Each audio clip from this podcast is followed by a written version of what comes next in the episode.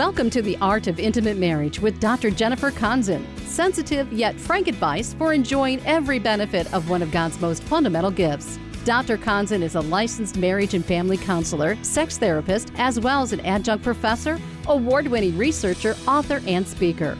With today's conversation on the biblical approach to fulfilling intimacy in marriage, here's Jennifer. Good morning, everyone. This is Dr. Jennifer Konzen with The Art of Intimate Marriage. Recently, we've been talking about some of the communication challenges that come up for couples on how to speak in a way that your spouse can really hear you and validate and understand you, and how to listen in a way that makes your spouse feel heard and valued and important. So, if you want to listen to those, those are more about, say, conflict resolution and how to build a great emotional and verbal connection. Those you can listen to on my website, theartofintimatemarriage.com, and we have a ton of other recordings there if you're new to this broadcast. Today, we're going to be talking about something that comes up quite a bit with individuals that I work with, and that is how do we become, how do we develop our sexual practices, beliefs, feelings? How do we get there when someone usually is coming to see me?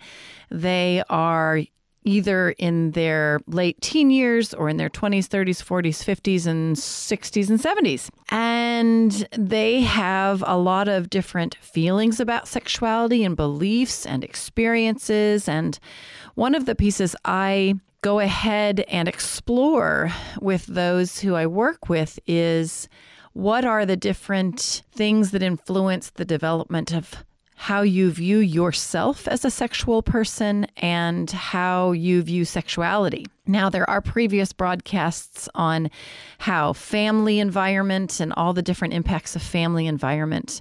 We're going to tap onto that just very briefly today, but mostly we're just going to talk about the development of sexuality both in how it impacts the male, the female, how it impacts sexual orientation. We'll tap on that some.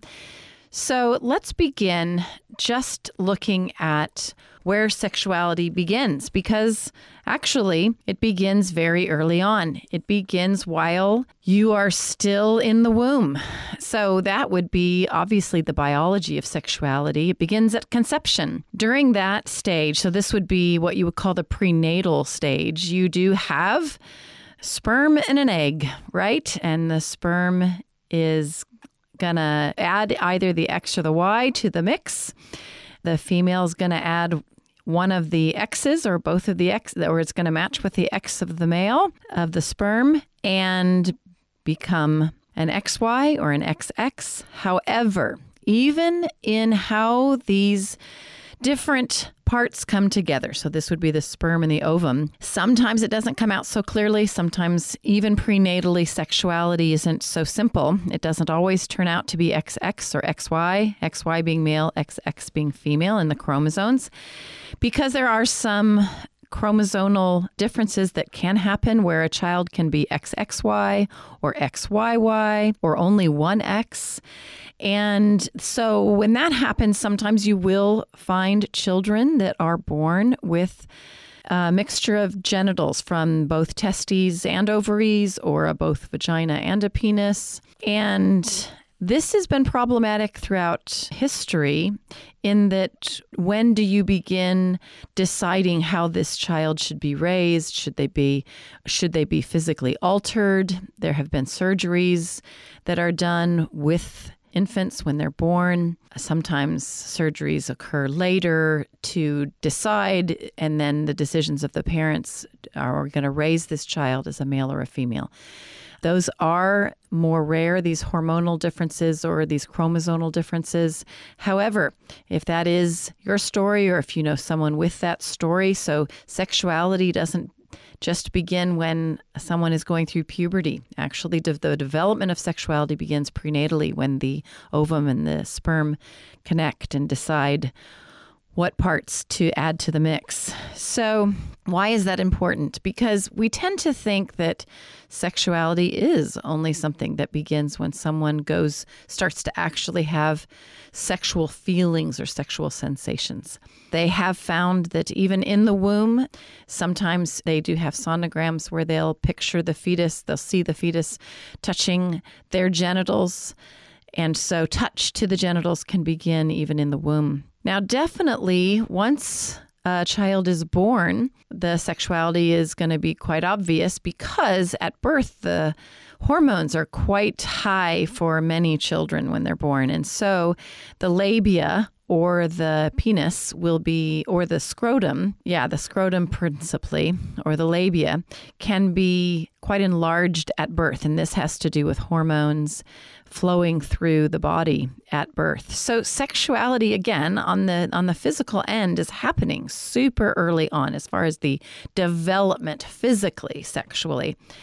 And also at those early stages especially of course if they were if there was any kind of touch to the genitals in the womb touch to the genitals can happen children at that age often are not able to purposefully direct their hands because that's still developing, but they might find their genitals and find touch to the genitals over time, especially as the baby develops coming into you know the first several months of life outside the womb and the hands are discovered.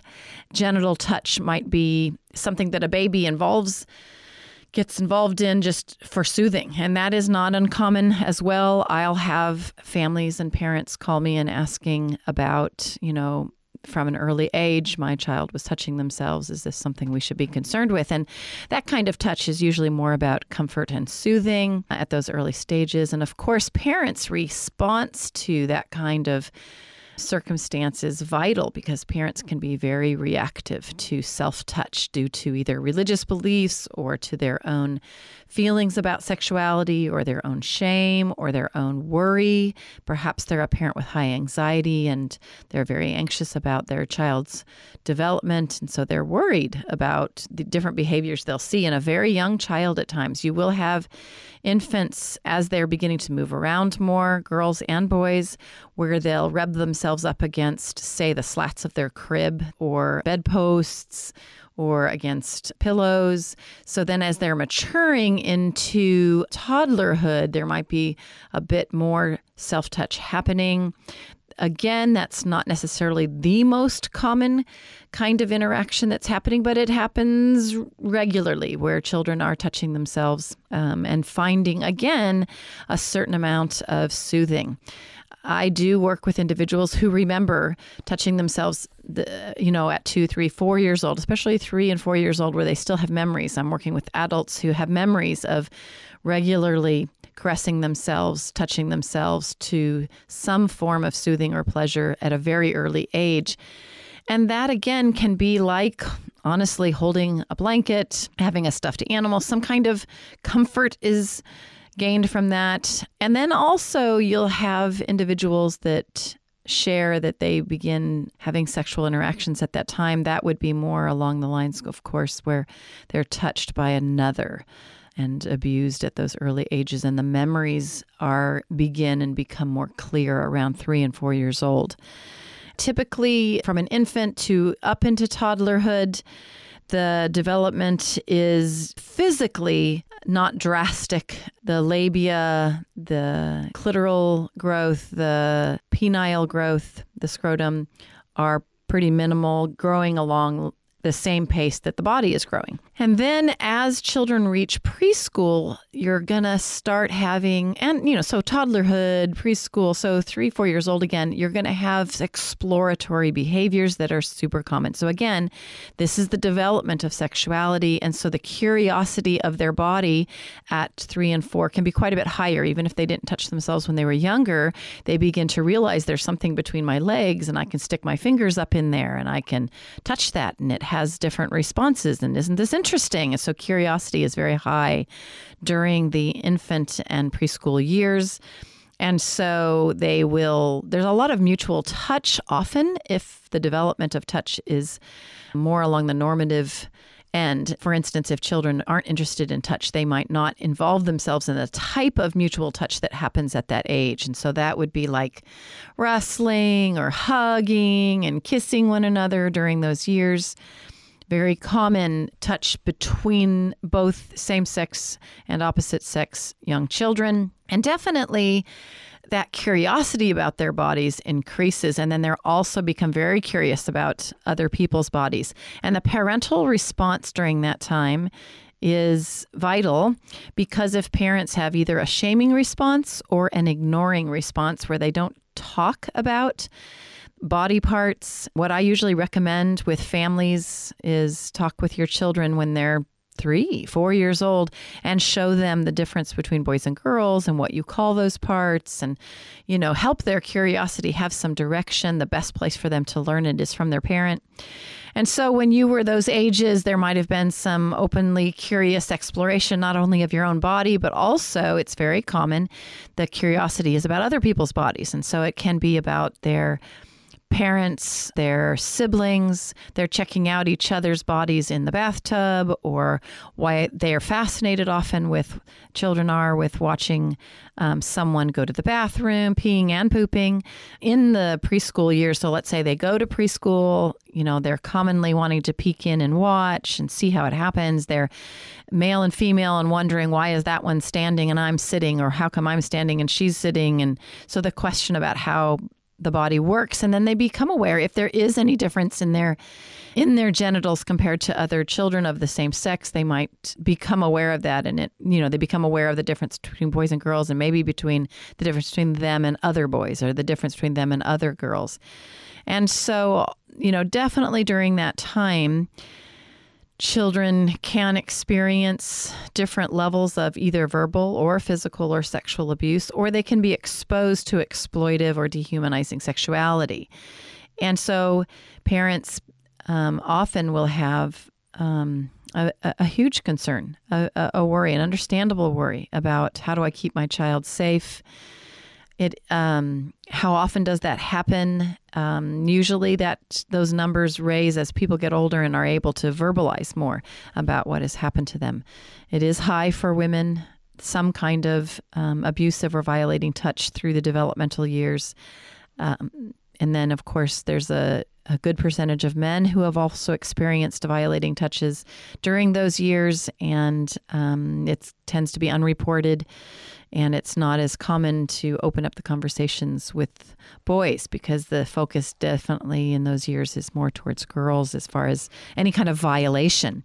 So, the other thing that happens during these years of preschool is the development of expectations of gender. And actually, that can occur super early on. Obviously, children are being clothed from birth, even pre-birth. Uh, the clothes are chosen to um, emphasize femininity or masculinity um, at birth. You know, super cute outfits for the little girl and super masculinish looking outfits for the little boy. So gender starts very early on. Um, but the awareness of gender picks up quite a bit during the preschool years, and so that's that's vital to know that um, when parents tend to push rigid expectations of gender, like boys do this and girls do this, boys play with trucks and guns and girls play with you know dolls and, and dress up clothes. And if you've got a boy or a girl who are in the boy who's interested in sparkly things and a girl who's interested in trucks sometimes parents can have rigid expectations and um, you know have shaming responses around the development of gender during those years on you know effeminate gestures by young boys or overly tough attitudes by young girls. And so parent response to the development of gender um, is vital to the process again of the development of gender during these years. And so as you may be looking back at your own development and remember some different things that you felt during those years Okay, we're going to actually go into the school age years and the adolescent years and then into sexual orientation development. But before we do that, let me just explain what you're listening to and where you can receive other supports and resources. This is a, a, recorded program. You can go back and listen to all the previous broadcasts at my website, The Art of Intimate Marriage. And so on there, you're going to find a blog, you're going to find all the previous recordings, you're going to find our book, Redeemed Sexuality. We are covering some of the material in Redeemed Sexuality today. If you're looking for married resources, on there you'll find a link for the Art of Intimate Marriage and for our cards, the Intimate Marriage cards that actually have some questions in there where you can talk about your background and the development of your sexuality, but it also includes all kinds of cards on your relationship and your own touch and affection as well as your sexual relationship. So those are the intimate marriage cards. And if you have questions, you can send them to me at my website. I do get questions sent straight to my email, and I address those things on our show here. And that is jenniferkonzen at yahoo.com. So my name. And this is a listener supported ministry. So on my website is a link that you can send your support to us if you feel like this has been helpful to you and you would like it to continue or expand in where it's provided. So let's get back to development of the sexual self after the preschool years. So this is the three, four year old years where the curiosity about the body and the different body parts, where the development of gender is beginning. Of course, that continues strongly, the development of gender through the years, the, the view of oneself as a boy or a girl, or maybe I don't feel like I'm a typical boy or girl. So that can begin definitely in preschool, but strongly during school age, where children become much more aware of what's common and typical with other kids. So the school age would be predominantly, uh, this is before adolescence, like 7 to 12, although there are individuals who, especially young girls who are going through puberty at 9, 10. And so, what I'm going to discuss right now, the puberty might begin earlier for some of those. But basically, the interest in sexuality during the school age years will often disappear. And it's important for people to know that it often goes underground. And that might have been you as a child, where your curiosity was still there, but now you're becoming more socially aware, so you don't talk about it as much. And so parents tend to think their child is innocent and not thinking things or wondering things. And that's usually very incorrect. And we tell parents by the time your child hits their first grade, they need a clear talk around sexuality and how babies are made because they're already hearing about it in their schools from their friends, older siblings, and so on. So at that age, children do tend more towards uh, gendered play. In other words, boys and boys touching one another, girls and girls touching one another, it does start to cross over more during those years where you'll have opposite gendered sexual touch and sexual play during those years. And yet it's hidden because, of course, children are more socially aware during those years, unless, of course, there's a, a difference in IQ and the uh, social awareness. And so, children that might have anything on the autism spectrum or anything on the spectrum of lower IQ, they may have a lower ability to understand that affects their exploration of sexuality or their understanding of what's socially appropriate and so on. So, social play outwardly, anyway, declines, but all of the interests and questions and experiences are still happening. And definitely by, say, kindergarten, young girls are already hearing the word sexy.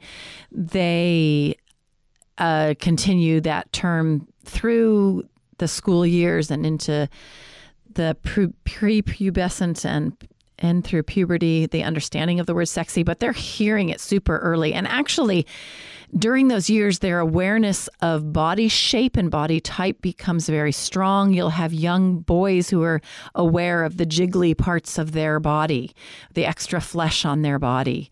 And so that being attractive or not attractive. So attractiveness becomes uh, awareness of t- attractiveness or what they feel like is a lack of attractiveness and how their body and how their weight plays into that that picks up strongly through the school age years.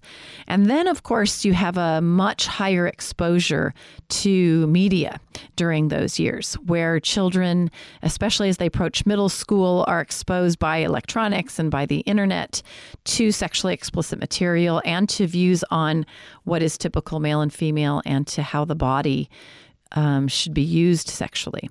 Now, definitely during the pre adolescent years, so this would be like 9 to 12, then you have a lot more awareness of sexuality because of online exposure. Again, the word sexy and stud being used, and their jokes becoming sexual by those ages. And then body image concerns boy, they increase dramatically during those years. You may remember that yourself. And of course, if you've got hormones going on, then the um, exposure to hormones and how that comes out in acne and the skin and all of that. Now, definitely because hormones start to begin to start surging before puberty even full blown takes over the curiosity and the te- well because the hormones including testosterone peak then the curiosity and the exploration will definitely continue but again it's often hidden. But young boys as they're approaching puberty are doing a lot more exploring of their penis and their scrotum during those times. And it's also not uncommon for girls to increase in their level of self-touch during those years. And and parents are thinking well my child's you know no my child doesn't do that. And yet of course they're still hiding, even though during those years they're trying to also be more independent. So that drive for independence is super strong. During those years, so this again has to do with sexuality, is that touch can change quite a bit. During those years, they become less affectionate, often, sometimes more affectionate, but there's kind of an embarrassment about if they're seen with their caregiver, especially hugging their caregiver. I have many funny stories of that with my kids of, oh my goodness, mom, don't even come close to me in sixth grade. So you want to be aware that the the the body changes and, and the way that they interact with their body radically changes. The way they start paying attention to hair and body smell and where the hair is coming out on their body. So the sexual differences during puberty are quite strong, obviously, and they start ex- exploring that and wondering about that uh, during the the pre-adolescent years. Now, during adolescence, that's when you have, of course, the very strong hormone surges, and the breasts develop, and the testicles will drop, and the penis might elongate to some extent. So, those hormonal shifts also can you know, lead to menstruation or to a lack of all of these developments. So, if you've got somebody that's developing later, like at 15, 16, 17, rather than 12, 13, 14, and they're aware and they're comparing themselves. They haven't uh, they haven't grown in their height. Their breasts haven't developed. They're noticing that their penis is smaller than other boys' penises, and so you know those hormone surges and estrogen surges in girls you know if that's not yet happening for a child that can bring about a lot of feelings and emotions and also, if someone's developing earlier than others, if their breasts are developing earlier, that can be challenging. So it's just important to realize as you're working, as you're thinking through your working through your own development, that a lot can happen during those years. How parents respond, how other people say things like, "Oh, wow, you're developing early," or, you know, "Man, you don't have, you're not, you don't have any muscles," or negative and positive, what people think are positive comments about the body during those years will absolutely absolutely affect the development of sexuality, where young boys will. Um, begin to explore their sexuality individually, but not ever explore it outwardly because of insecurity about their bodies. And young girls will might use their early developing bodies to, um, you know, they might they might notice that they get more attention. And so then the attention to the body might make them feel better about themselves, or the opposite, where the attention to their body, especially if there's been any violation, might cause them to cover up themselves. So the development of sexual feelings and sexual sensations increases dramatically during the adolescent years. And so, definitely because of the hormone increases, during those years and the high level of anxiety around sexuality that begins, one of the things that comes up is that these areas of development become very charged with emotion. So that might be how to choose a bra, whether to date, what kind of deodorant to use, what kind of shampoos, what kind of hairstyle, what kind of clothing. And all of that is very entwined with both the social development and the the emotional and mental development and the sexual development. And so definitely during those years as they come into adolescence and their body is fully developing and they actually are having Uh, the penis will start expelling sometimes in the middle of the night. That's actually during prepubescence, but definitely masturbation to orgasm occurs much more strongly once testosterone is flowing in the body and once women are young girls are developing and so self-touch increases all the way to masturbation during these years what also increases dramatically during these years is sexual risk taking. Now, again, this is all affected by religious beliefs, family environment, shaming. Like there might be young teenagers that are noticing their sexual sensations, but because the communication is zero at home and zero at church, they feel a lot of shame about the sexual feelings they're having. And so it goes not only underground, but it gets completely stopped. They cut off all awareness to that sensation because of their guilt. So the lack of talking openly in families and in churches have a huge impact on these developmental years. Open talking is so needed. Now, yes, as far as sexual development, you will also see an increase in sexual risk taking during these years where this is, of course, much greater if there's any use of substances, alcohol, and drugs going on. So, engaging in pornography increases dramatically during these years, especially the use of pornography along with masturbation and touch. And so the sexual arousal system starts building here, where the brain is starting to say, oh, this is what arouses me, and starts to create paths from what we can tell in brain research of these are certain things I need to create arousal. That starts early on if there is a lot of pornography happening during those years. It does route the brain in certain directions. And then, of course, you have a strong societal expectation of what boys are going to do and what girls are going to do during these years. So that's where we're going to end today is just the development of sexuality through those years. In another broadcast, we'll hit how that development continues and how that influences the development of same sex attraction and sexual orientation for some individuals. So, this is Dr. Jennifer Konzen with The Art of Intimate Marriage. Thank you for joining us for The Art of Intimate Marriage. Now, let's be real. This is not a typical radio program, and we know it generates questions. If you have one you'd like Dr. Konzen to address here on air, email her at jenniferkonzen at yahoo.com.